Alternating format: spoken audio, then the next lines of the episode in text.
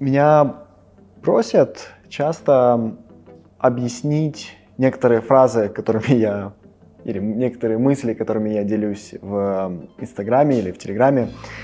И э, я подумал, что начну эту практику с э, одного из э, недавних тредов, которые я разместил в своем Телеграм-канале. И э, этот тред называется «12 сложных для принятия истин, которые учатся, тем не менее, принимать мои студенты». И я попробую поговорить про каждую из идей и дать немного больше контекста. Итак, тред 12 сложных для принятия истин для моих студентов.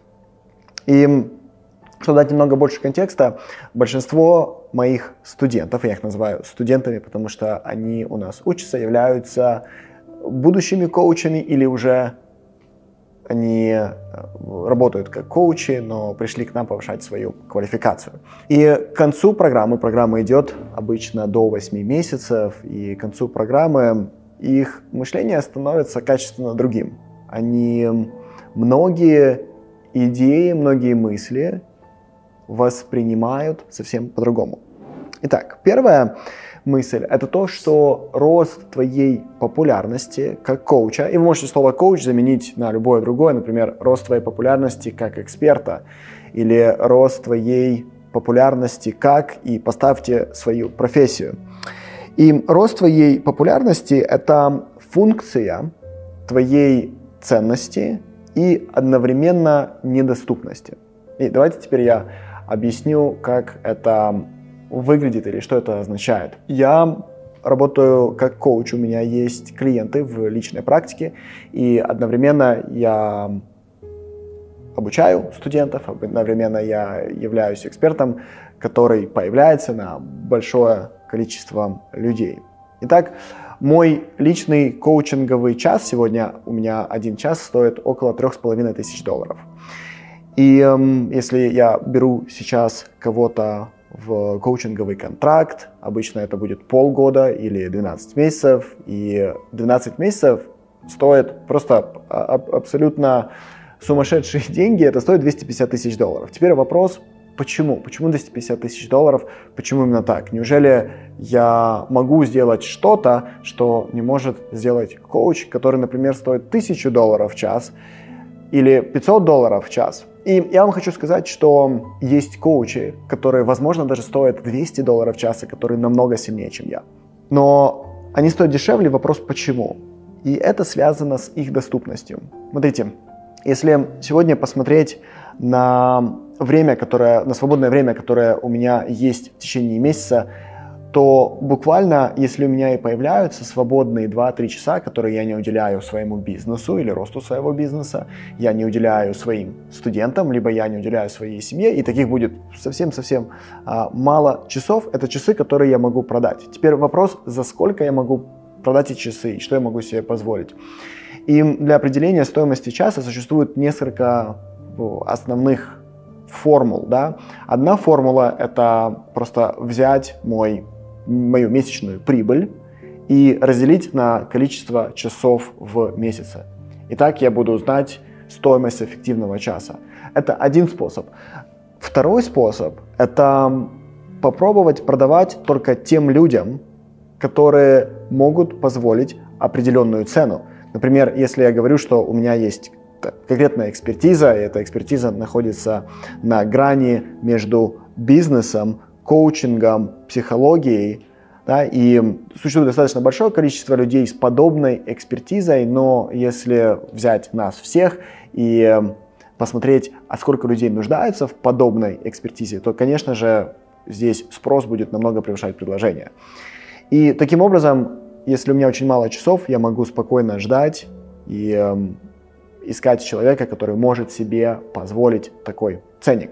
Теперь за счет чего создается недоступность? Недоступность создается за счет того, что я являюсь одновременно близким к людям или близок э, к вам и одновременно недоступен. Что это значит? Есть тысячи людей, которые знают меня как своего хорошего друга. Они знают обо мне очень много. Они следят за моей жизнью, они следят за моими мыслями. И такое впечатление, что это настоящая дружба, только это односторонняя дружба, потому что я не знаю о существовании этих людей. И если таких людей тысячи, если у меня тысячи друзей, о которых я не знаю, это создает одновременно близость и недоступность. И таким образом успех в коучинге – это путь, который создает вот эту близость с людьми, и это означает, что ты создаешь очень много контента, это означает, что ты делишься с собой, ты делишься своим созиданием, и одновременно недоступность, потому что всегда существует определенное расстояние между тобой и твоими друзьями. Вторая идея – это то, что хорошим коучем тебя делает одновременно любовь и острота – ты не можешь быть хорошим коучем, если у тебя есть только любовь, и ты не можешь быть хорошим коучем, если у тебя есть острота. И вопрос, который здесь я чаще всего получаю, это что означает острота и что означает любовь в данном контексте. Я начну с остроты. Острота, по сути, это в, некой, в неком смысле твоя опасность или твое умение очень быстро и качественно делать нужный надрез в мышлении человека.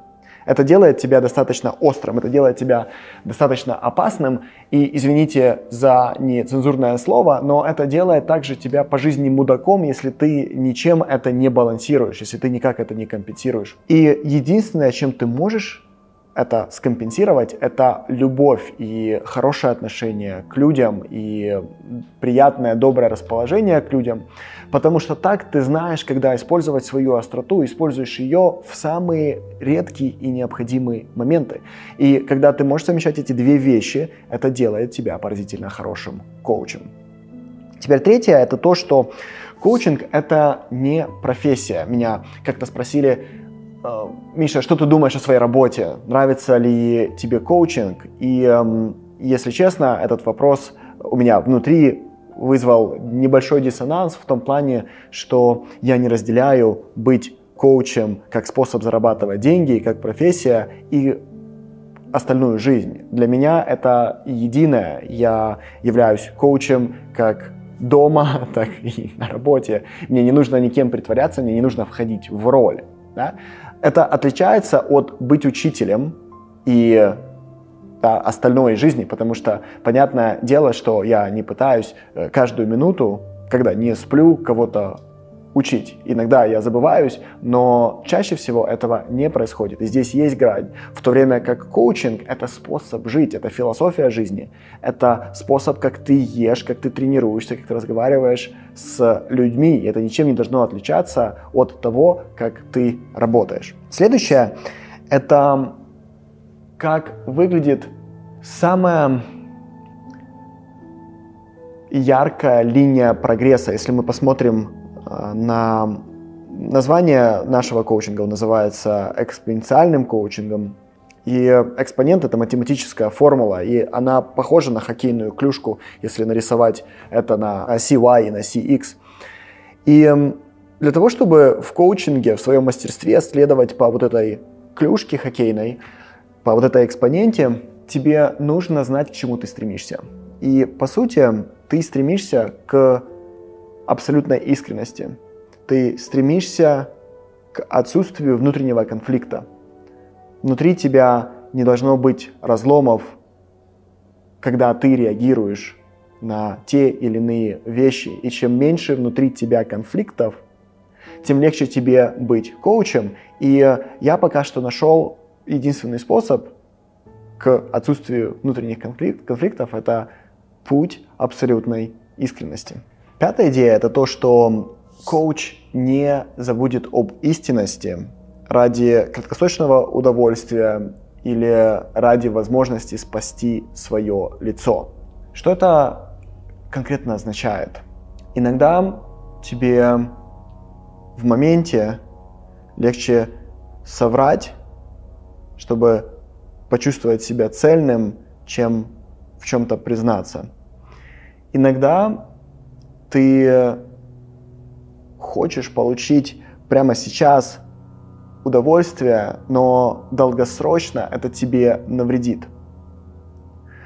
Коуч не жертвует краткосрочностью ради долгосрочной жизни. Я сейчас объясню это по-другому. Ты можешь в жизни делать прямо сейчас легкий выбор, но от этого жизнь будет тяжелее дальше. Например, ты можешь делать сегодня легкий выбор не тренироваться, э, не заниматься своим здоровьем, но ты об этом пожалеешь, потому что дальше будет очень-очень тяжело.